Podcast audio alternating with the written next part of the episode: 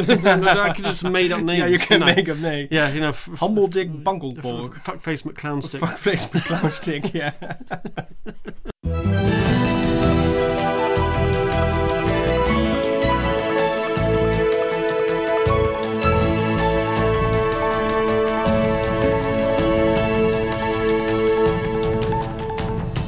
It's Friday, February the 14th, Valentine's Day, and this is the Dutch News Podcast. Happy Valentine's Day, Paul, Thank you, you and, too. and to all our listeners. Um, uh, your weekly chance to catch up with what's been going on here in the Netherlands. I'm Gordon Darragh, Dutch News contributing editor and North Sea pedestrian, and I'm joined today by Paul Peters, master's student in civil engineering and sock connoisseur. Our other regular co-host, Dutch News contributing editor and Tiki Refusnik, Molly Quell, is not with us today because she's treating herself to a weekend in the most romantic city in Europe. And what city could that possibly Well, be? it's not Paris. It's not not- n- not even Brussels. Not even IJmuiden. I'm mad, not Schiedam. No, she's in Luxembourg. Luxembourg, Yeah. of all places. Beautiful, romantic yes. Luxembourg. Yeah. Sleepy Luxembourg. exactly. Probably the least romantic place you could possibly spend Valentine's Day. I think so too, yeah. yeah. Maybe Assen. Yeah, I've been to Assen. No, I, I, I would uh, pick Assen over over, um, over Luxembourg. Okay, well then uh, I've never been to either places, so I have no way of knowing. But I, I, I, I believe you. Have you got any special Valentine's plans? uh, recording this podcast. Yeah, me too. That's about as good as that's it gets, really. Yeah, Yeah. that's as romantic as it And gets. I bought some- I bought myself some flowers. oh, that's nice. Yeah. Uh, yeah, I saw them. They were they were really nice. Yeah, I got some orange roses um, in in partly in memory of my wife. Are So, they? um, oh, that's nice. yeah. Yeah, yeah. These, because she was uh, Dutch and she liked roses, ah, so orange roses. are these uh, Dutch roses? Yeah, well, they're, they're orange. They're so orange. yeah, they're, they are Mm. kind of as Dutch as roses get, I, think, I guess. Yeah, I guess Yeah. so too. Very nice. Yeah, and uh, of course, uh, Truby is also um, having a roman- um, a uh, Valentine's weekend. I think he's doing the best. He's, he's having the best Valentine's weekend out of all of us. I think.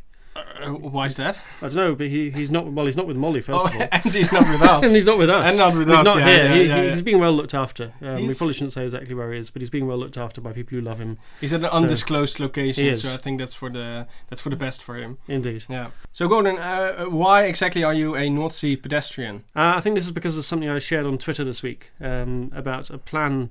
Well, it, it, it, it, it was a plan to by some engin- by some Dutch engineers um, to, to to dam off the whole of the North Sea, basically with two enormous dams, one going from Scotland across to Norway and one going from England to France. That sounds like something Dutch engineers would propose. Exactly, it does. Well, it, it seemed they, they did make the point. They said that we're not really proposing this as a serious idea, but they had actually evaluated, they actually worked out the cost and the feasibility, and they said this could be done if you don't want to fix. If you, and the point they were making, I think, was if you if you can't be bothered to solve global warming, this is another way that you could actually protect the European coastline.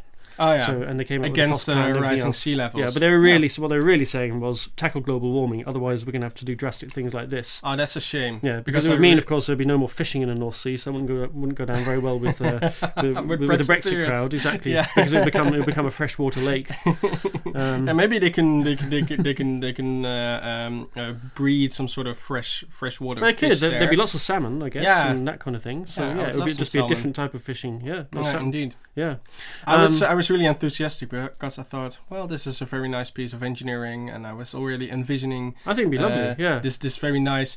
Imagine the NK tegenwind on one of these afsluitdijks. It's something like I think the longest one because it goes via Shetland to one. Uh, the, the longest stretch is about three hundred kilometers. So you can Hmm. imagine like if, when you if you, you must have driven over the Afsluitdijk a few times and remember how kind of well just boring it is. it is really boring. Yeah. Imagine doing imagine doing that ten times in a row. that, that's what you'd be doing if, if I- they put a road on top of it. I would, I, I would kind of uh, I remember that I was in Friesland once, and I had the um, uh, the two options to go back to Roosendaal. It was e- either over the Afsluitdijk or through Flevoland. And I have never been to the Afsluitdijk, so I Yeah. thought, oh, this is exciting. I'm gonna Yeah.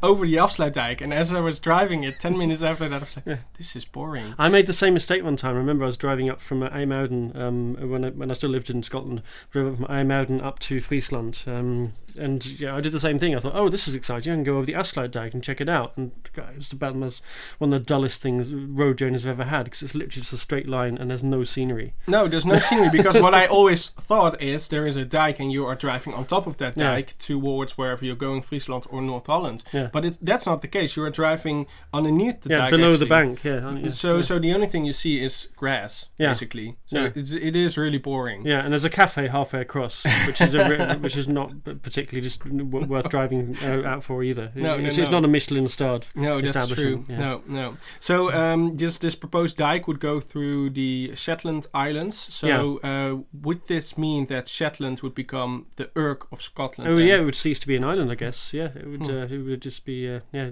yeah. So so it would just be a, a very, very windy northern outpost, which Hmm. you'd have to drive along a long light dike to get to. But it is still more feasible than building a bridge from Scotland to Northern Ireland, which is what some people are suggesting. Uh, also something I would love actually. just just build all these. but you just can't do it because the, the, the sea is like a thousand feet deep in places, and it, and it's full of um, um, un, unexploded munitions as well, which is a slight problem. It, it would make um, uh, they, they would also uh, have to create a uh, a customs uh, office somewhere. well, it would, there. yes, yeah. So They because wouldn't of have to stop halfway across the bridge yeah, in, in high winds. That's the other problem. Open all the lorries and Yeah. everything will blow over. Yeah, so all the blowers will blow on their sides and form blockade. Yeah. It'd be great. Uh, and uh, uh, and uh, yeah, yes, and t- tell us about your sock shopping habits, Paul. Oh yeah. Yeah. Uh, I went to the Tweede Kamer earlier this week, uh, and uh, as you may know from previous episodes in of this podcast, I'm a huge fan of the You're a big fan of the gift shop. gift shop. Yeah. Yeah. it's the best gift shop ever, and they sell all sorts of crap, of course, Yeah. uh, uh, uh, with with engravings of the Yeah. Tweede Kamer coat of arms, and usually that's all very fine, um, uh, but but way It's- too it's expensive. yeah, and there's things like notebooks and pens and like notebooks and, pens and, and coasters and what else they had um, yeah the most amazing stuff the weirdest stuff and then yeah the coat of arms of the Tweede Kamer engraved on it.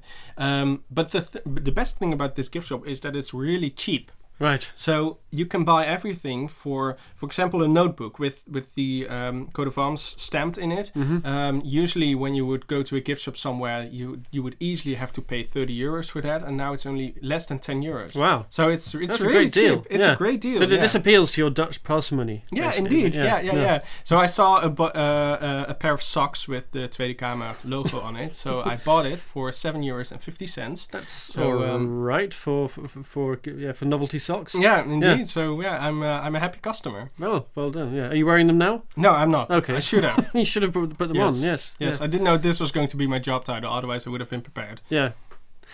On the subject of love uh, and hate, um, that brings us round to uh, the ophef of the week, Paul. What's uh, wh- wh- what is this week's ophef? Yeah, this um, this week's ophef comes from Hillywood, as uh, Hilversum I've is. never uh, heard it called that before. no? but I like it. No. Oh, it's No. it's uh, I, you hear it all the time actually.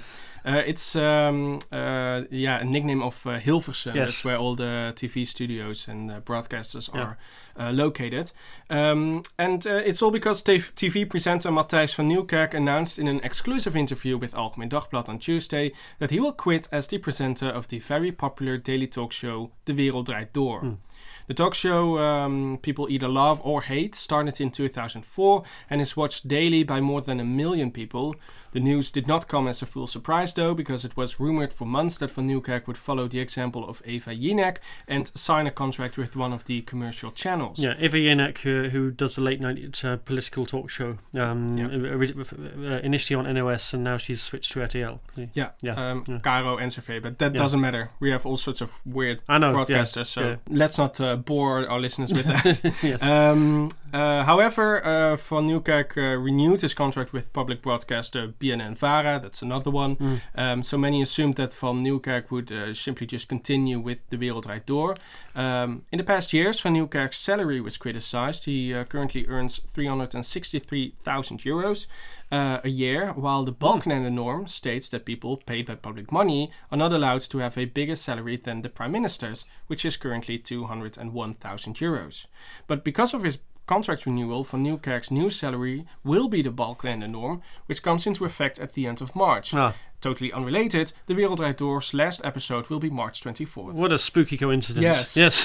Funny how that Well, works. yeah. yeah so, so they've finally got gotten around to um, uh, actually implementing the Balkenende norm, a full what eleven years after Balkenende ceased to be prime minister. Yeah. Indeed, Yeah. yeah, yeah, yeah, yeah. It's it, for for some reason it has been a real struggle. Um, Yeah. The the NPO, the public broadcasters, had a uh, was allowed to have exemptions for um, sort of uh, uh, Like uh, high profile, high profile, uh, high talented uh, presenters Yeah. who who could be paid more than the than the prime minister's salary. And Van Nieuwkerk was one of them. I think they. Um, turned that around a couple of years ago, but because Van Nieuwkerk was still under his old contract, Yeah. he, uh, He carried on getting this uh, on big getting pay, this payout. this, uh, yeah. this huge payout. yeah. Um, so and it's yeah, kind of obvious as well. If you, if they didn't do that, then he would have RTL would have snapped him up and paid him a big wage. yeah. Well, he, he said in the, that interview with Algemeen Dagblad that he had uh, several uh, proposals from RTL and from SBS, but he didn't go. Um, he, he he wanted to stay with the NPO. So um, Right. um, yeah, he could have easily uh, went to them and, and earn a lot more. But Yeah. yeah, he decided to stay. Yeah.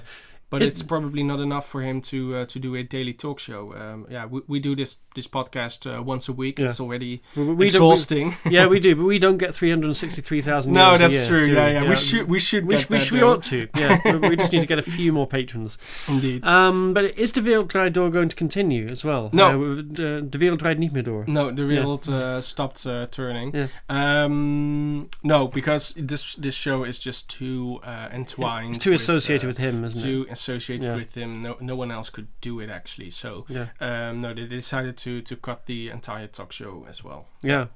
So, so really the end of an era because it kind of, I mean, Yeah. it, it's become a bit of a staple of like of early evening TV, but it was quite quite revolutionary when it first um, was first broadcast. Yeah, yeah, So, yeah. It was quite a revolutionary show. Um, um, um, the uh, the pace of the show was always very, very fast. Yeah. They, they only had ten minute uh, conversations with politicians, with musicians, with with all sorts of with celebrities, yeah, with all writers sorts of well. people. of, yeah. Writers uh, with with ordinary people who were in the news, Hmm. um, and they always. What's also very characteristic of this show is that they always spend a minute, no more, one minute uh, on live music. yeah, Um, that's not something that you would see uh, very often in on, on Dutch television shows Mm-hmm. because uh, all sorts of rating um, research has showed that people will immediately switch channels whenever there's some music there's played. playing. Yeah, But they but they insisted on on, on, on introducing new bands and um, yeah, so that's also some of the um, uh, one of the things that will be missed by a lot of uh, bands, I think, Yeah, because it was a definitely. great way to uh, it was a great shop window for them. yeah, indeed. Yeah,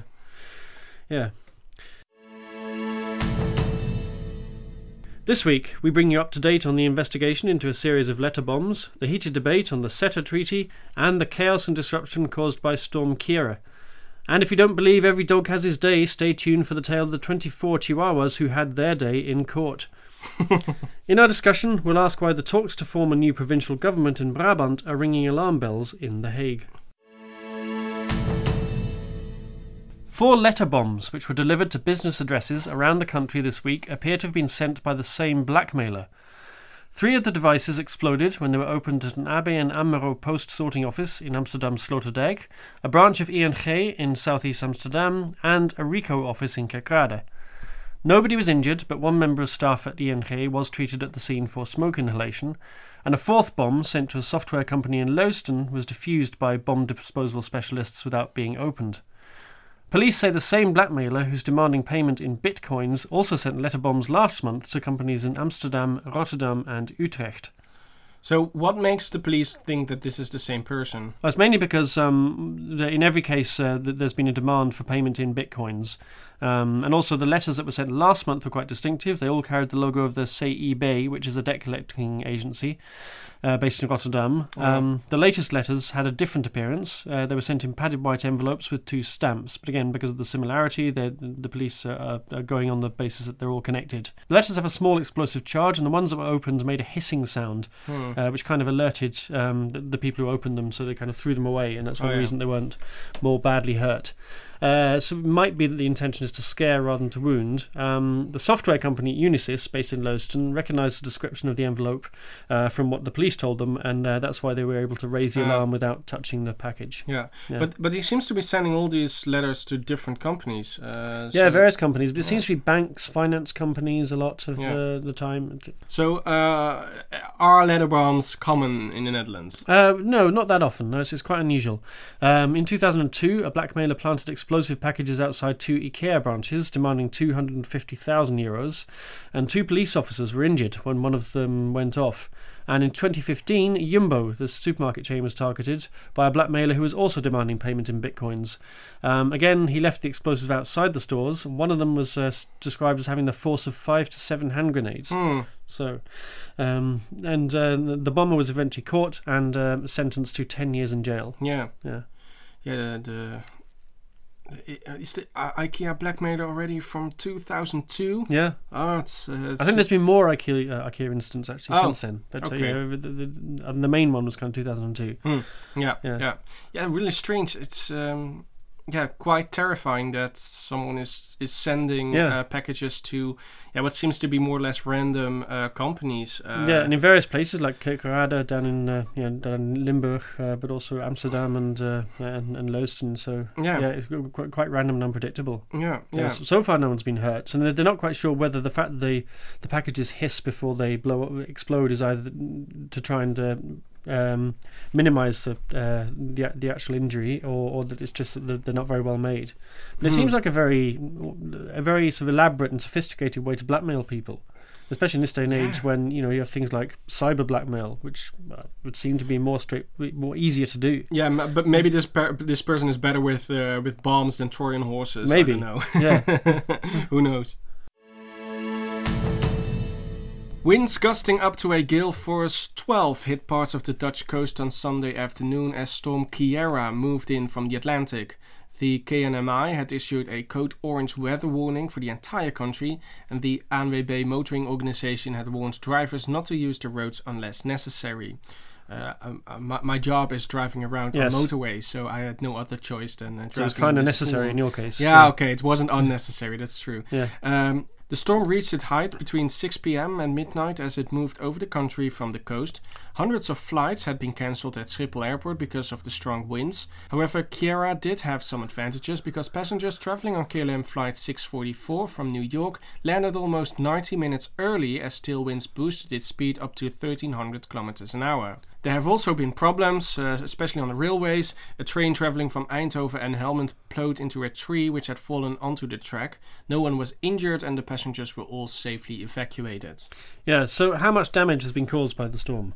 Uh, insurer companies estimate that this could go up to uh, 150 million euros. Uh, I, I was wondering, is this something that only happens in the Netherlands? We have this Bond van Verzekeraars, this association of insurers, insurers who who estimate the damage of, of storms and stuff Yeah. like that every time, and yeah, they they every time there's bad weather, they come out with this figure of how much it's going to cost. Yeah. yeah, I think that is a particularly Dutch thing. Hmm. Um, and they, they do it the next day. They're they're Yeah. straight on the case. Yeah, You know, they say we estimate that the damage will be 150 million euros. It's actually quite a good way uh, to just ask the insurers what the what the damage will be, because you know everyone in this country is insured, so they have Hmm. The best data on that. Exactly, yeah, and then they, they know how, and the, the, claims. People tend to make claims quite quickly, Yeah. especially when it's storm damage and your roof is blown off. So, Yeah, so they know fairly fairly early, Yeah, I yeah, guess, how yeah. much damage has been done. Yeah, that's true. Yeah, Um, the 150 million euros is less than the January storm of 2018.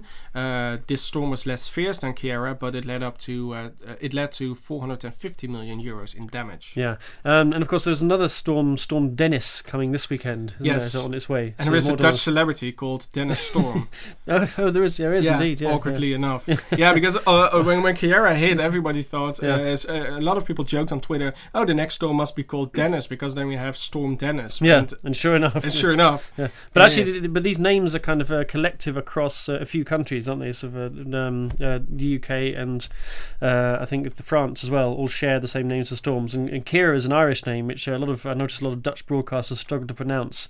I wonder if you're going to get your revenge later on with like Storm Treintje or Storm Machtelt or something Yeah. like that. You know, yeah, yeah, yeah. We should we should definitely install it. I think the the, the, the storm names are uh, determined by the Joint uh, Meteorological Institute of the UK and Ireland. yeah, Um, there's also a um, meteorological institute in in uh, Germany who also gives the storms their own names. So Yeah. Ciara in Germany is known with a different name. I yes, l- didn't look up which name it is, but it's probably some unpronounceable German Yeah. name because they have a lot of them as well. yeah. Um, so yeah, I think we should also opt for uh, for a Dutch name, Yeah. and then just force all the all the British people to pronounce Exactly it. to pronounce it. The- the- yeah, the- Geert or something. Something like that, yeah. Storm Geert was, Yeah. yeah. uh, yeah, Storm Gijs. Gijs. Yeah. Some, yeah. Oh, yeah. That would be really tough, be really to, tough, to yeah. just to read. Yeah, because you, uh, English does not have the IJ. No, uh, they, they, haven't, they wouldn't have a so clue how to pronounce Wouldn't it. have yeah. a clue. Yeah. Yeah. So, um, but there was one um, uh, major tragedy uh, in Zeeland, Yeah. there? Yes. What was this? Uh, the national championships for headwind cycling was stopped because it was too windy. That's terrible. Yeah. it's uh, too windy for cycling into headwinds. I, don't- I just thought it was brilliant. First of all, this this championship existed, Yeah, and they were holding it on the day of the you know, the strongest winds in the year. yeah. They, Yeah, they so that's, always have to. yeah. I think they they um, they they help hold it at the first day, uh, Yeah. stormy day of the year, Yeah. and then everybody goes to the uh, Oosterscheldekering, the storm surge barrier in um, in, in in Zeeland, and Yeah. they just cycle against the wind. yeah, yeah. Um, But I thought it was such a Dutch thing. Everywhere else, people like take shelter and stay indoors, but the Dutch get on their bikes yeah. and try and cycle against the wind. Yeah, Yeah. yeah, But now it was cancelled, unfortunately, because it was too windy. Not Yeah. so much because it was too windy to cycle in the headwind, but uh, the backup lorries um, right, yeah. could not uh, drive safely over the retractable dam, so that's why they had to cancel it. Yeah, but there's, so, some cyclists managed to get across before they cancelled it, so they did have a bit of a championship. Indeed, five of the uh, twenty uh, scheduled teams were able to uh, to to complete the race, but Yeah. fifteen of them, um, yeah, had to go home. no, But hopefully for them, they uh, they had uh, tailwind. exactly. They get home really quickly. yeah, indeed. Yeah, but the, the winner it was it's about eight kilometers, and the winner did, um, did it in about twenty minutes or something, which is pretty astonishing. Yeah, yeah. No, uh, no. W- would you compete with I would not, no, I I would would. not. I would just stay indoors. Yeah. More than 50,000 people have signed an online petition denouncing discrimination against people of Chinese origin following the outbreak of coronavirus, which is now called CO COVID 19. There's a new name. They've changed the no, name. we're just Yeah, gonna stick with name. We're gonna- yeah, coronavirus. uh, or we call it the everyone- Gijsvirus. Everyone calls it coronavirus, exactly, yeah. yeah. The petition is called We Are Not Viruses, and organisers say Asians have been targeted with jokes and insulting remarks over the last two weeks, and people have been avoiding them on public transport and all sorts of things like that. The tipping point was a carnival song broadcast on Radio 10 with the title Voorkomen is beter dan genezen, uh, which I think you should explain, Paul. Yeah. Um, yeah, I think uh, a slogan of like a general health it's slogan a saying, isn't it? Yeah. is uh, voorkomen is beter dan genezen. yeah. so which prevent prevention is better than cure. Yeah. Uh, and now they changed it into uh, uh, prevent is better than Chinese. Yes. Yeah. Chinese, it's a pun. Yeah, and it refers. It also mentions stink Chinesen, which Oh. stinky Chinese, spreading Yeah. disease. So yeah, yeah, Uh, that's, pretty uh, terrible. That Uh, started to become very racist. yeah. Yes. The, the broadcaster has since apologised. Um, Health Minister Bruno Bruins has also condemned racist behaviour towards people of Chinese appearance. He told Parliament that he was shocked by the discrimination. Uh, he also rejected calls by other parties, unsurprisingly the PVV, who thought we should shut locations that are popular with Chinese visitors, uh, places like Giethoorn. I mean, there, there are many also a good name for, for a storm. Yeah, Storm Giethoorn, yeah. Storm Giethoorn. Yeah, So yeah, people make a lot of jokes about that, and I always thought, yeah, you can, of course, just you can joke about that. But the thing is, people from of Chinese ori- origin, they they have to hear this sometimes like twenty times a yeah, day, constantly. so yeah. constantly. So it's for them, it's it's no longer a funny joke or something. So, No, and also yeah. yeah. just the fact that you're being um, associated with a with a virulent disease and um, Yeah, and then on top of and, that- and being called a stinkchinese is just yeah, that's just very awful. Pretty, yeah, and there have been a number of incidents uh, regarding this, right? Yeah, there have been more serious incidents like um, vandalism in a block of student flats in Wageningen, uh, where, a lot of Chinese students are living, um, and uh, uh, they woke up to find phrases like "die Chinese" Oh, scrawled on the walls of a lift, yeah, in English as well, because, uh, uh, and the floor was smeared with urine and excrement, uh, and a Chinese flag was torn down from a student's door.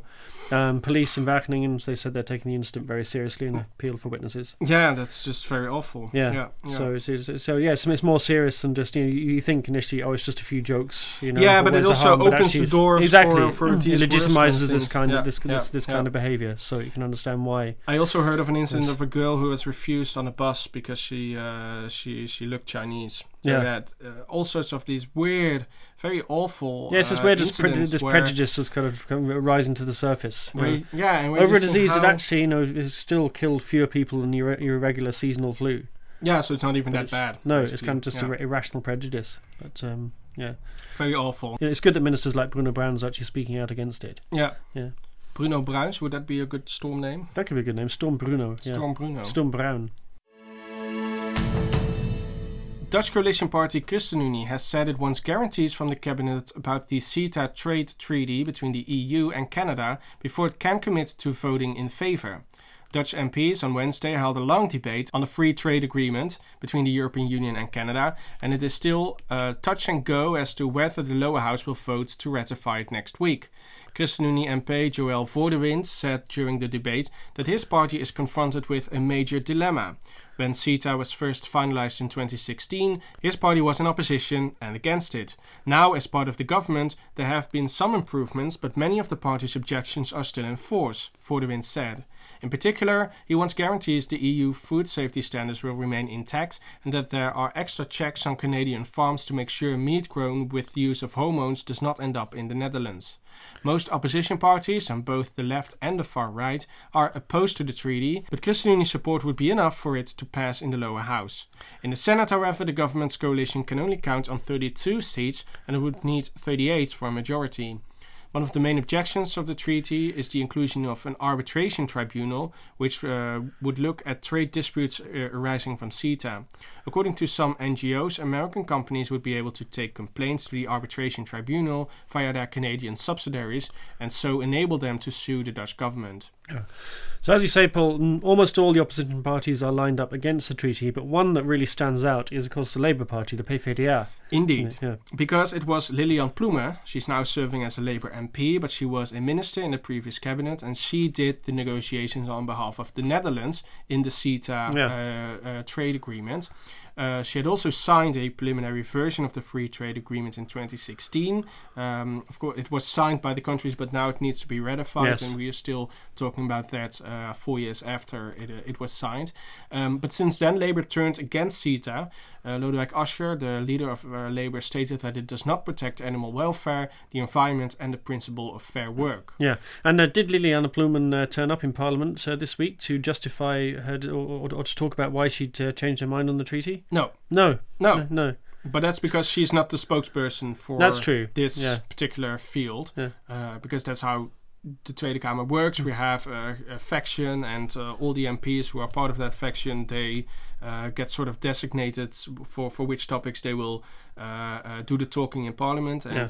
yeah, you would you would actually think that um, uh, she would be an expert on this. You thought she, she, she, exactly she, she, could share a lot of knowledge about it, certainly, given that she was actually involved in negotiations. Indeed. Yeah. So uh, it's it's a mystery why they didn't pick her to be the spokesperson, but it was someone else. Um, uh, probably to avoid some awkward situations. I possibly, guess. yes, maybe you never know. But but yeah, so but, but one person who did speak um, uh, in Parliament about uh, the CETA treaty was, of course, uh, our old friend Thierry Baudet. so What, what, what, did he get up to? Yes, uh, minutes before the debate on CETA started on Wednesday, Baudet requested a whopping 240 minutes speaking time. That's a maximum you can ask for, isn't it? Uh, mm. I'm not sure if there is a maximum. Right, okay. If anyway. there is, then he probably would have asked for it. uh, it was remarkable because uh, other MPs had only asked for 15 minutes. Uh, this is already quite a lot of time compared to other debates. Mm. this debate, however, started in the late afternoon, and you know if Baudet would speak for four hours, the, the debate would go well into the night, uh, so that sparked some protest by other yeah, MPs. understandably. Um, but Tweede Kamer Chair Khadija Arib said that she would allow Baudet to compare uh, to complete his full time, uh, and that she planned to finish the debate the same day. Uh, she said, "I wonder how long he will last." it's, a, it's a great Arib remark. Yes, indeed. Uh, in the end, Baudet spoke for only one hour, so right. he didn't. he didn't manage to fill the full full no, four hours. No, no. Yeah. But I guess it did. Mean, it did mean the debate went on into a second day, which was a second day of like headlines for Baudet. So yeah, that yeah, that's a, true. So uh, mission accomplished. That sort of for worked Baudet. for him. Yeah, that's true. Yeah, um, and uh, did he say anything of note? No, not mm, really. There's just a lot of talk about why um, why he uh, opposes a, a, a supranational uh, trade agreement, as he yeah. uh, as he named he it. did. Yeah, he sort of went down a lot of kind of some meandering paths about sort of the history of the democ- of democracy in the Netherlands, didn't he? But without yeah. saying a whole lot that was particularly relevant to no. to the treaty. No, but and he said that this uh, this topic um, was really at uh, at the core of the Forum for Democracy party because yeah. Forum for Democracy started as a group to protest the association treaty between the EU and the Ukraine, and from that course, they yes, grew into a political party. So he talked about that. yeah. Um, And, and and of course, so that yeah, that they they they grew out of the um uh, the referendum on Ukraine. The referendum has now been abolished, so there there can't be a referendum on this treaty. no, and that's also that something that he uh, he- he, he talked about. Yeah. to have. Yeah. To wrap it up, the the, the the vote is now going to be next week on uh, on, Yeah. on the, in the Tweede Kamer, and it's expected to go through. I think. Yeah, but Yeah. it will be a little bit. Um, yeah, it, it, it, it's not sure yet, and Yeah. also the Eerste Kamer is also something that's. Well, the Eerste uh, Kamer is going to be more interesting. I Yeah, think. it's going to be Yeah. more, even more interesting. So yeah, we will we, see. We may discuss it at that point. In sports news, the Dutch speed skating team is expected to win a clutch of medals in this weekend's World Long Distance Championships in Salt Lake City, not Zoetermeer. Patrick Roest and Sven Kramer were among the favourites for the opening race in the 5,000 metres, but they had to yield to the Dutch Canadian world record holder Ted Jan Bloemen. Kramer took silver, while Roest ended up being disqualified for not wearing an armband. Slightly bizarre first turn of events. Um, he also blew up during the race, so No, only- ice skating is just so boring that they have to make up all these sort of weird Yeah. rules and make- all sorts of disqualification rules to make it interesting. to add interest. Yeah, yeah. I find it quite kind of hypnotic just watching them going round and round in pairs. for It is ages. hypnotic, yeah. You Yeah. shouldn't. You should never start watching because if you do, you will. Uh, Yeah, it just will not be sucks up your time. Yeah. yeah. In the women's events, Esmee Visser says she wants not only to win gold, but also to break the world records at 3,000 and 5,000 metres. There's also short track going on um, in Dordrecht, and all the talk there is about the long-awaited return of Sjinkie Knegt at the World Cup finals. Uh, also a good uh, storm name. that was a brilliant storm Yeah. name, yeah. Knecht hasn't raced since he was badly burnt in a domestic accident a year ago. Um, so good to see him back on track. Yeah, Uh, Susanna. Schul- yeah, Susanna is the main Dutch contender in the women's races. Did you know that uh, the uh, uh, the the uh, ice skating ring in uh, Salt Lake City is the fastest ring in the world? Yes, it's supposed to be, isn't it? Yeah, a lot of, world records have been set there. Yeah, Yeah. it's because uh, it's located so high in Of the course, air. so yeah, the, alti- altitude. the Yeah, altitude is very high, so uh, the um, uh, air resistance is very low, yeah. and on top of that, uh, it's in the middle of the desert, so the humidity is also very low. So Yeah, and of course, in long distance events, you have the, tro- the you have the problem that there's, there's less air to breathe. So Yeah. I think that's where a lot of possibly all these skaters have struggled. I mean, Patrick Roest to been the fastest skater in his event for the whole season, and he just blew up by going out too fast. Yeah. and then uh, found he ran out of oxygen. That's why a lot of ice skaters, they uh, whenever they have their uh, a tournament in Yeah. Salt Lake City, they go uh, very early to Salt Lake City to make sure that they are accustomed to the uh, the special conditions there. Because you know, uh, if you if you just land in Salt Lake City and the next day you will you will ice skate five thousand meters, and you will just yeah that that will be devastating for everything basically. Yes, yeah, Yeah. You, you, have to, you have to have time to acclimatise. So um, is there also some football news? There was a bit, but uh, Storm Ciara knocked out uh, four Eredivisie games at the weekend, so only five went ahead. Um, none of the top three teams played. AZ and Feyenoord were supposed to play each other. They were set their second and third. Uh, while Ajax's match at Utrecht was also postponed. Of course, uh, AZ, remember, their stadium blew in in, uh, in August. Uh, did, in- did it survive the storm this time? Yeah, well, exactly. I think that's the reason that the, the, the KNVB weren't, weren't taking any chances this time around.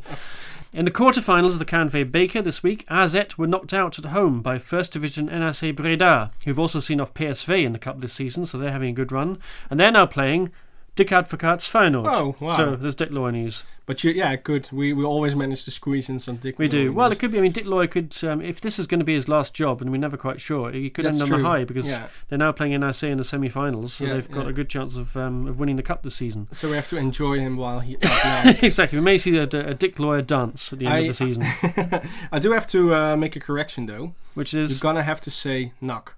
Nuck, of course. Yes. Yes. Because and that's the longest football name in the world. The whole, the full name is something I can't. Do you know what it we is? will no because it's too long to memorize. but we will look it up now. Yeah. Dutch um, football names tend to be really long, so Yeah. then it, it's a whole sentence and it's an abbreviation of that sentence. Well, I like them as well. They tend to be sort of very sort of um, uplifting phrases. Yeah. they? Sort of, uh, you know, yeah, that's true. um, or encouraging. You know, uh, Uh, and NAC Breda um, uh, was founded when two of these uh, clubs with, with these kind of names Yeah. joined together. yeah, So the N stands for NOAD, which stands for Nooit opgeven, altijd doorzetten. yes, The A stands for advendo, which means aangenaam door vermaak en nuttig door ontspanning. Yeah. So to, so no so so the first one is never give up, always keep going. Yeah, Yeah, which is the- very uplifting. Yeah, and the second one is kind of pleasant. It's really hard to translate. Yeah. Sort, sort of yeah, uh, ple- um, ple- pleasant, um, pleasantly entertaining and usefully relaxing. Yeah, something like Yeah, that. And then the C stands for combinatie. Yeah. So it's it's so the, the full name is nooit opgeven, altijd doorzetten, aangenaam door vermaken en nuttig door ontspanning, combinatie. Breda. Breda. Yeah. so it's that's the longest name football name in uh, in the world. It must be. Yeah. Yeah. Um, yeah, so NUC, and there's also NEC in Nijmegen. Yeah, and those yeah, teams are always yeah. getting mixed. Yeah, so Yeah. But very that's confusing, NAC. Dutch football. NA, they're called NAC. I yeah, think. so you But- never should call them neck because they will kill you break your neck. Yes, Um, and NAC is knock. is NUC. So Yeah. it's knock and NAC. NUC NAC. Um, yeah. De Gabber has Feyenoord to get back to the new football news. Um, beat Heerenveen on Thursday night. In the other semi-final, Ajax will take on Utrecht. And there's other football news because Hakim Ziyech looks to be off to Chelsea at the end of the season. Um, according to Telegraaf, uh, in the, the, they, they've agreed, they verbally agreed a sum of 45 million euros uh, Hmm. for the 26-year-old midfielder, the latest of several Ajax players to be linked with a big money move. Isn't he? f- His value is much higher than 45 million, isn't it? Well, I mean, he's you think? 26 years old. That's the thing. Ah, Frenkie so de Jong was very expensive because he's got, you know, he, he was 21 at the time. Ah, so he's quite So- old. He's relatively given that your Hmm. football career usually starts to decline in your early 30s. A 26 year old has got much less value than a 21 year old. Hmm. Yeah. Yeah, yeah. Well, uh, yeah, I saw a lot of uh, sad Ajax faces on, on Twitter this week. Yeah, yes. lot Yeah. of, uh, no, they seem to see him as a really tan- talismanic kind of player, Ziyech. So, Yeah. but it is yeah. th- th- It was widely expected the squad would break up last summer, but I think now that because they didn't get through to the Champions League knockout stages this year, they're really struggling to hang on to these players now. Yeah, So, that's true. yeah. Yeah. The Council of State ruled earlier this week that the municipality of Utrecht was not allowed to fine a woman for having 24 chihuahuas living in her home. The highest court in the land also ruled that the gemeente could not force her to reduce that number to 10. The woman previously owned a Chihuahua breeding farm but decided to quit after a number of bad experiences with new owners, taking in all the leftover Chihuahuas in her own house.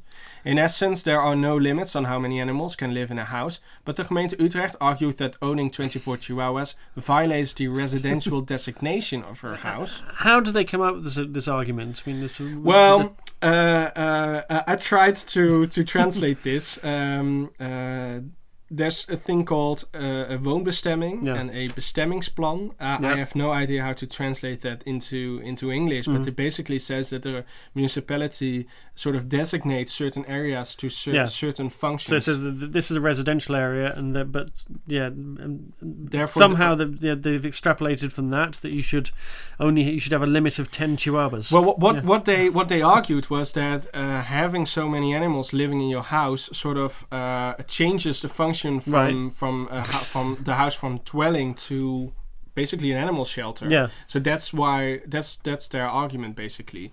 But it, it, it what's funny is that the woman who uh, heard about this argument, her counter argument was that if you count the weight of all these chihuahuas together, you you you have Yeah, 60 kilograms of chihuahua, Yeah, which, which- is basically one and a half dog. yeah, Large dog. It's like one Great Dane. No, it? yeah. so so um, in comparison, it's not that much dog basically. yeah, yeah. it's, it's a very small. Yeah, it's, yeah. The, the, the, the amount of dog is is, is actually not. Yeah, um, it's In quite, terms it's, of quite weight, modest. Yeah, Yeah, but in In terms terms of- of noise and exactly. Yeah, Hmm. and, and general just kind of uh, yeah. Uh, I don't know uh, organization. yeah, and stress level and.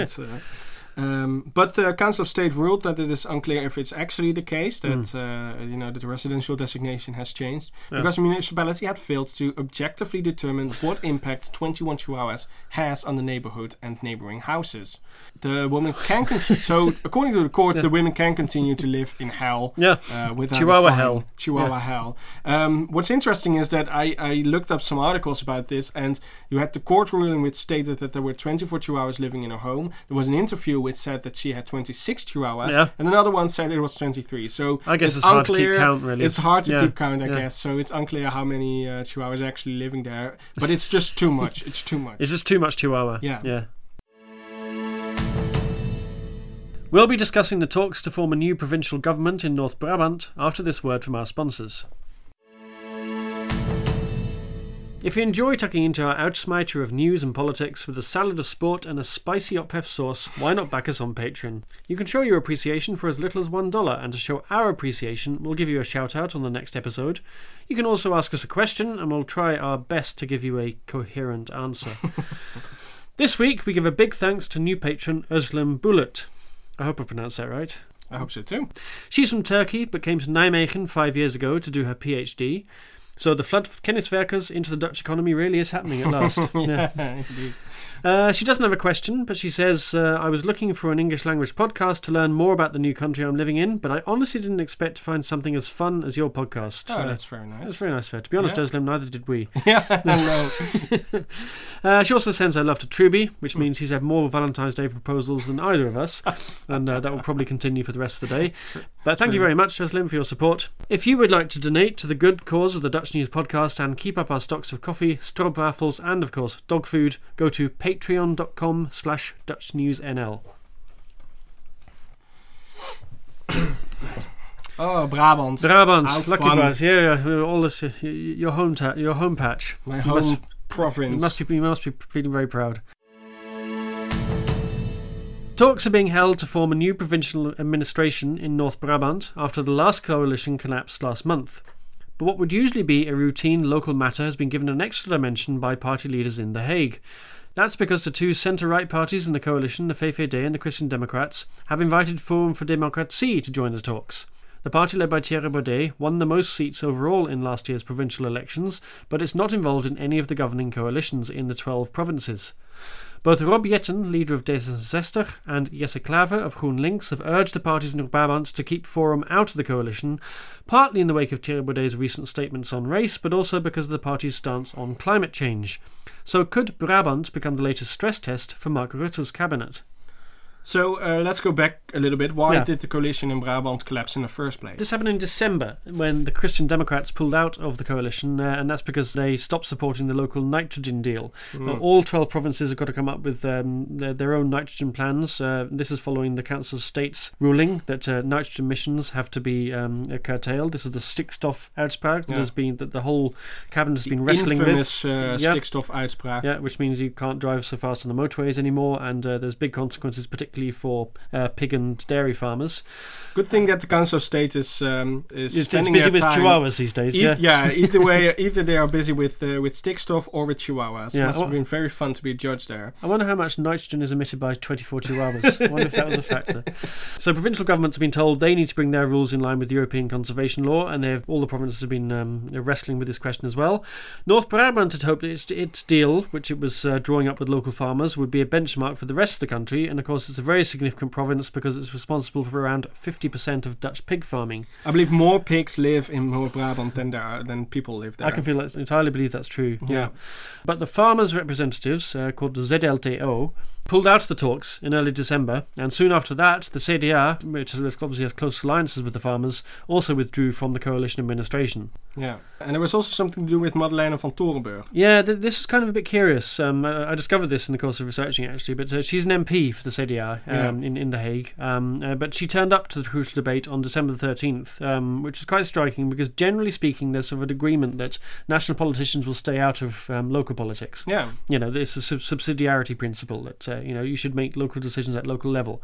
So why Van Toorenburg turned up for the debate, uh, not quite sure. The party said she was just a guest, but she was seen going over to the the local party leaders in the recesses during the debate, and that caused a lot of kind of tongues to start wagging in the corridors, especially as that was the day that the CDA pulled out of the coalition deal. yeah. So So- it seems to be some sort of Machiavellian. Uh, yeah, thing something going no on, even though even though CDA is of course in the coalition now, so Yeah. you would think that if the government would tell the provinces to do something about the nitrogen crisis, then that's also something that the CDA on national level is supporting. Yeah, exactly. It's, it's supporting uh, reforms to the nitrogen uh, crisis. So this, yeah, you would not think that, as you say, the cabinet would be involved in this, but this is perhaps some kind of CDA internal party um, uh, machinations. But it's yeah, it, it's a kind of there's a lot of unanswered questions there. yeah.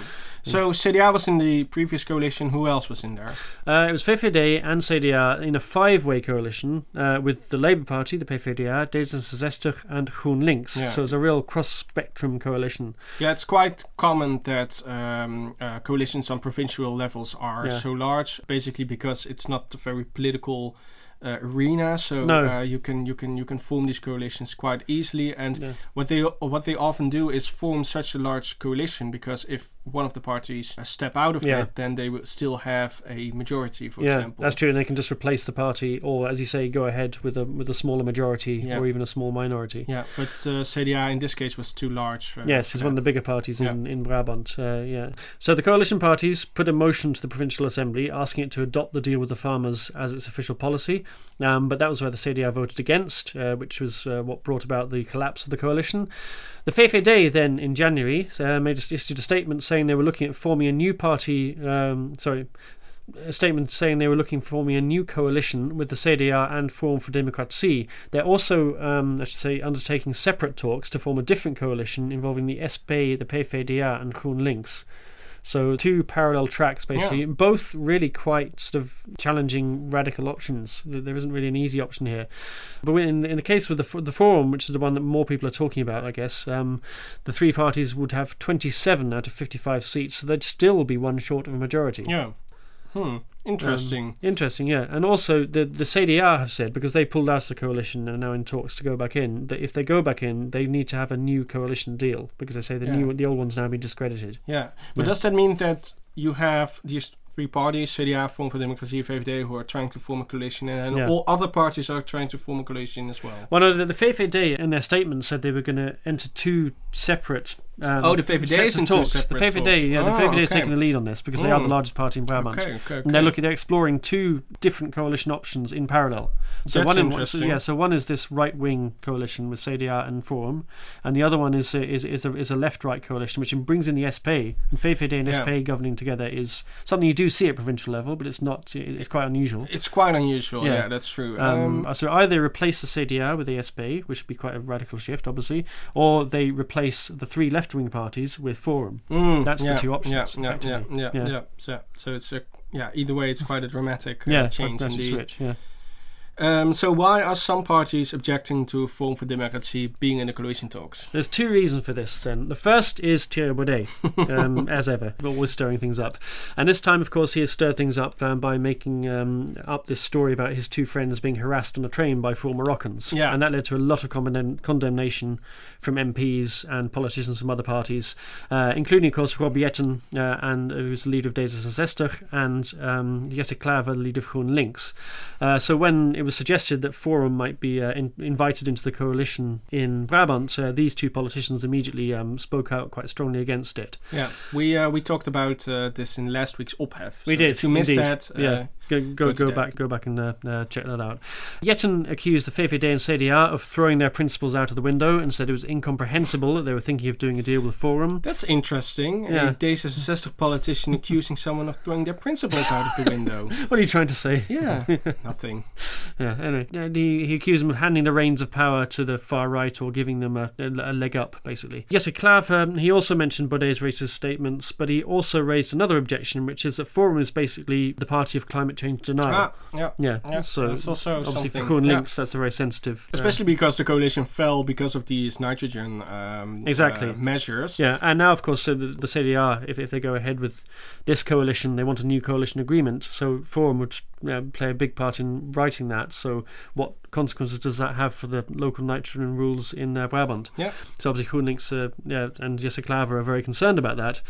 Um, so that's significant. Of course, D66 are in the coalition in The Hague, and GroenLinks are one of two parties that the government is increasingly relying on to get its legislation through the two houses of parliament because there's no majority anymore. Hmm. So yeah, the, it seems that these parties are now using that influence to try and put pressure on the big coalition parties, uh, VVD and CDA, to block a deal with Forum in Brabant. Yeah, very complicated. Yeah. Uh, and what do VVD and CDA say? Well, at national level, uh, they're largely staying out of it um, because, as we said before, the principle is that uh, local decisions should be made by local politicians. Yeah. But using the same argument, the local VVD say they're negotiating with the FVD in Brabant, not with Baudet, so whatever Baudet says or does is not relevant here. Of course- yeah, well, it's not entirely true. of no, course. it's, it's, it's, it is a grey area, and obviously, yeah, inviting um, FVD into a coalition with VVD and CDA will have repercussions further up the chain. yeah. You would think. And worth noting in this context, of course, you have both Klaver and Rob Jetten are native Brabanders, um, as is Klaas Dijkhoff, the parliamentary Oh. leader of the, VVD. Oh yeah. Yeah, he's not had much to say about the situation so far, but um, I can't believe he's not uh, keeping quite a close eye on it. Yeah. The VVD have said the initial talks with CDA and Forum were constructive, and all the parties agree on the need to come to a deal urgently. So uh, it, it seems as if this is a viable option from their point of view, and uh, the question then that makes it interesting to see if that um, increases the tensions between the parties in the um, in the cabinet. Yeah, well, it's already uh, causing a lot of tension if Jetten is speaking out so much, and also uh, we don't know what the exact role of the of the national um, party members of the CDA Yeah, was with the collapse of this coalition, but it seems to be a lot of underlying um, trouble uh, Yeah, going ahead there. and of course Yeah. within the CDA, it's um, particularly interesting because on the one hand, of course, they are the party of the farmers, so they're not Yeah. they're, they're very lukewarm about nitrogen reform. They sort of grudgingly accept it has to happen, but um, the actual details of um, how you do it is a really thorny one for them because they're anxious about not losing support to parties like Forum, who've really taken up the farmers' cause and sided with Farmers Defence Force. yeah, But of course, the CDA also are the party that uh, got really badly stung from doing a, a sort of coalition supply deal with uh, Geert Wilders back in 2010 yeah, yeah. which we'll come around Yeah. to a bit later on. So yeah, there's a, a lot of soul searching I think being done within the CDA at the moment over this. Yes. Uh, so, so how exactly did the Brabant deal look like? Well, it was a kind of carrot and stick deal to try and get farmers firstly to switch to more sustainable methods if they carried on, or compensate them for giving up farming. Because ultimately, there's no getting around the fact that um, if you want to cut nitrogen emissions seriously, you're going to have to cut the number of farms and the number of pigs and cattle. Yes, because they are responsible for Yeah. almost Forty- forty percent, 45%, I think, yeah. forty-five percent of, of the total uh, nitrogen emission. Yeah. Yeah. So farmers are given a deadline of the end of this year, or actually first of January next year, to build uh, eco-friendly cattle sheds. Um, If carried on, any farms within five kilometres of sensitive conservation areas would be bought out by the province. They'd be compensated, and farmers who chose to uh, buy their neighbours out could only take on 70% of their emissions quota. Oh, yeah. So, Um, so is Forum for Democracy involved in any other provincial governments? no, not really. They- are the largest or second largest uh, group in nearly all the provinces, um, but the only place where they're involved in the coalition at all is in Limburg. Hmm. um, where they- they've been described as a kind of elitist version of the PVV, and of course Limburg is also a big PVV territory, Yeah. and Geert Wilders' home patch. But elsewhere, they either weren't involved in the coalition talks uh, from the start, or they dropped out quite early on um, when the coalitions were first being formed back in uh, April. So they, even though they uh, had the most delegates of any party, they, they they have a very minor role so far in government. Yeah. C- can you explain why exactly this is so awkward for the CDA? Yeah, well, the Christian Democrats, as, uh, as we touched on just a minute ago, uh, are still very much scarred by the memory of the deal with the PVV back in 2010. Yeah, they're still Um, traumatized. They- A lot of them are still traumatized. Yeah, a lot of Christian Democrats were against it from the beginning, and a lot of them had a very bad experience with it um, when they actually did this deal. So the, the, the CDA formed a minority coalition with uh, the VVD. This was Mark Rutte's first cabinet. Geert Wilders agreed to support the government. Uh, the PVV had 25 seats. That was enough to give them just a narrow majority. The PVV didn't um, uh, put any ministers into the cabinet. In return, they agreed to a package of measures uh, on Wilders' main kind of hobby horse issues like immigration. Uh, and in fact, they created a ministry for immigration and asylum, which was headed by Gerd Leers, who was a CDA politician, and that was basically the ministry that had the job of making keeping Wilders on side. Yeah, yeah, yeah. yeah. But there was a lot of resistance among the CDA's rank and file membership and some politicians into the whole idea of getting into bed with Wilders. And of course, ultimately, the coalition unravelled after 18 months because Wilders pulled the plug when he withdrew his support for an austerity package. And the CDA were punished quite heavily at the next election. Uh, they'd Yeah. already had lost a lot of seats uh, in 2010 and they went down to 13 seats in the 2012 election. And a lot of party members still feel strongly that the deal was a huge mistake and they're not in a hurry to repeat it. No, um, I remember the uh, the party conference where the party members decided on will we uh, step into this uh, gedoogconstructie, Yeah. as it was called, or not.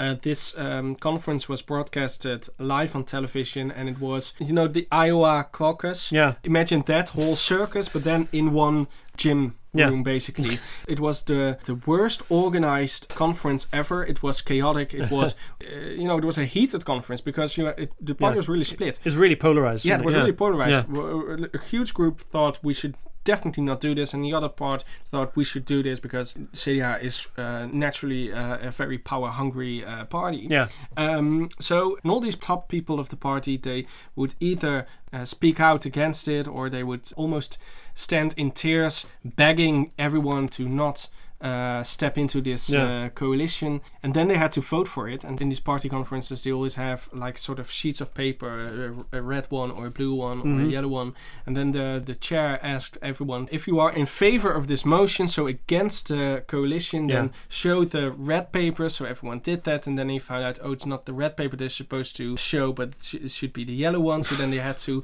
redo the. right. Uh, do the ballot again. yeah, it was Yeah. perfect television, Yeah, I'm sure it was really entertaining. Yeah, in a kind of a car crash kind of way. indeed. Yeah, but ultimately the decision they made was to uh, yeah to, to, to form this partnership with PVV, which did not work out for them. No. So, um, could this become a new Thuringen situation, referring to uh, to our German uh, neighbors? Difficult, uh, yeah, co- coalitions. Yeah, Turing and Thuringia was um, there's obviously been in the news recently. It's a state in uh, eastern Germany that caused huge uproar because the state's prime minister was elected with the support of the AfD Alternative for Deutschland, which of course is a nationalist party. Some similarities of the PVV in Forum for Democratie, and Angela Merkel was fiercely critical of her own party, the CDU, for voting with the AfD. But there are of course differences. I mean, first of all, we don't have this taboo in the Netherlands that they have in Germany No. with um, with associating with um, nationalist right parties. I think in Germany Obviously. they really have they've spoken out against uh, cooperating with the AfD. I Yeah. think also the AfD is a step further in the wrong direction than Forum for I think they have. Yeah, they've been very much ostracized, and of course the Germans are very conscious, obviously, of the, of the history. You know, it's much more Yeah. clear cut for them that doing deals with the far right is an absolute no no. Yeah. uh, Yeah, because of their past. We don't have that situation with Baudet in the Netherlands. Where he hasn't been uh, ostracized politically in the way that uh, the, the, the German party has. Hmm. Some politicians, like Rob Jetten, um, increasingly coming around to the view that uh, that we should. Um, Mark Rutte has said quite clearly he won't rule out any party in advance, except for the PVV. Yeah. yeah PVV, and that's for the same reason as we mentioned earlier with the CDA. Well, uh, Rutte um, made that statement in the wake of his kind of minder Marokkanen comments, isn't it? But also, I think Rutte just finds his experience of Wilders is he's un- unreliable as a business partner. Yeah, yeah. Never I, do it again. uh, I think Yeah. he personally decided never to cooperate with the PVV after the uh, his first coalition. yeah. Uh, but he used the Marokkanen Yeah. uh, comments uh, t- to to really express it. Uh, but other than that, the Dutch politicians are not ruling out uh, coalitions with other parties. Nevertheless, I mean, I think um, because of uh, the things that Baudet has said periodically, uh, things like his um, uh, statement about the four Moroccans harassing his friends on the train, every time he comes out with one of these, you know, he's roundly condemned by all sides. Yeah. And it makes it problematic, I think, if um, any party thinks about um, doing a deal with his party at national level. Yeah. But at the provincial Sure. level, of course, there is still the basic uh, principle that, uh, you know, this is the Brabant FAD, it's not Thierry Baudet, and so therefore there, there's a bit more leeway there, Yeah. I think. But it will be interesting to see how this plays out um, and whether any pressure is applied by the behind the scenes, particularly on the FFD and the CDA by the other coalition partners. Because if they go ahead with the deal with Forum, then how will and Zester in particular react? I think we're kind of seeing and Zester become more kind of detached from the coalition in Yeah. recent weeks uh, uh, on various issues, and that might uh, force the gap a bit wider open. Also has to um, do with the VVD and the CDA um, um, ministers who sort of gave interviews to newspapers about immigration, for example, yes. taking uh, a much stricter stance on immigration than yeah. the coalition itself. So yeah, that gives D66 also a reason to sort of distance themselves from the coalition because yeah. the other parties are doing that as well. They are, and D66 came up with their own plan yesterday on immigration, which is just a diametric opposite of what VVD are proposing. Yeah. As a D66 Leicester say we should bring in more skilled migrants because we've got a skills shortage. Yeah. So, and that, that's completely irreconcilable with what the VVD say, which is you should keep a very strong control on yeah. immigration numbers. Yeah, indeed. So let's yeah, there is that. But then also, of course, GroenLinks um, are more significant now because uh, they're needed. For, their votes are often needed, especially in the Senate, to get legislation through, and they might be a potential coalition partner in the next coalition. So everything is kind of increasingly looking towards um, the election. I think what's interesting. I think is uh, if we do see Forum being um, frozen out here, that will feed the uh, the perception that, that there is a cordon sanitaire around Baudet's party, which will be a factor definitely in next year's election campaign. Yeah, exactly. Yeah. That's that's that's what I think is, bad about uh, uh, excluding parties like this. You Yeah. have this populist party who uh, thrives on the notion that there is a uh, party establishment that is against the, the will of the Yeah. people, and the Forum for Demo- Democracy is here to to voice uh, the real concerns of the real people. Yeah. And if you exclude them, then you are only feeding into this notion, indeed. So, and what we see in the past with populist parties who claimed the same thing, uh, a party that was founded in 1966, for example, Yes. Deze Successor, who uh, sort of started with with the same uh, narrative, Mhm. uh, they were more they were at some point were accepted as a legim- legitimate party and they Yeah. were invited into coalitions and what you see is that these sort of parties then changed from this anti-establishment party into a much more normative yeah. uh, normal party party. Yeah. um, and yeah, you could also argue that that could happen also to Forum for Democracy. Once they are part of the gang, basically, they will Yeah. turn into into one of them. Yeah. What you could also argue is that what we see, for example, what we have seen in, with uh, LPF, um, that party was also a very populist party. There was also a coalition formed with LPF, Yeah. and It after was a that, disaster. it was a disaster. Everybody thought this party is is a disaster. We will never going to vote for them ag- ever again. And after that, we've never seen anything from the LPF again. Okay, that's perhaps a different situation because their leader was I don't know murdered in the was streets. assassinated. Yeah. Um, yeah. So that's a different situation, of course. But yeah, you could you could argue if you work together with a populist party, either way they will normalize or they will dissolve, and they, and you don't have the problem anymore. I guess the thing with, with the forum, as you say, is that if you exclude them in advance, they, they do occupy that position of the underdog and the outsider, which will make them attractive to to voters who just uh, who just want to kind of stick two fingers up to the establishment. Yeah, And yeah. they found that with Wilders and the PVV.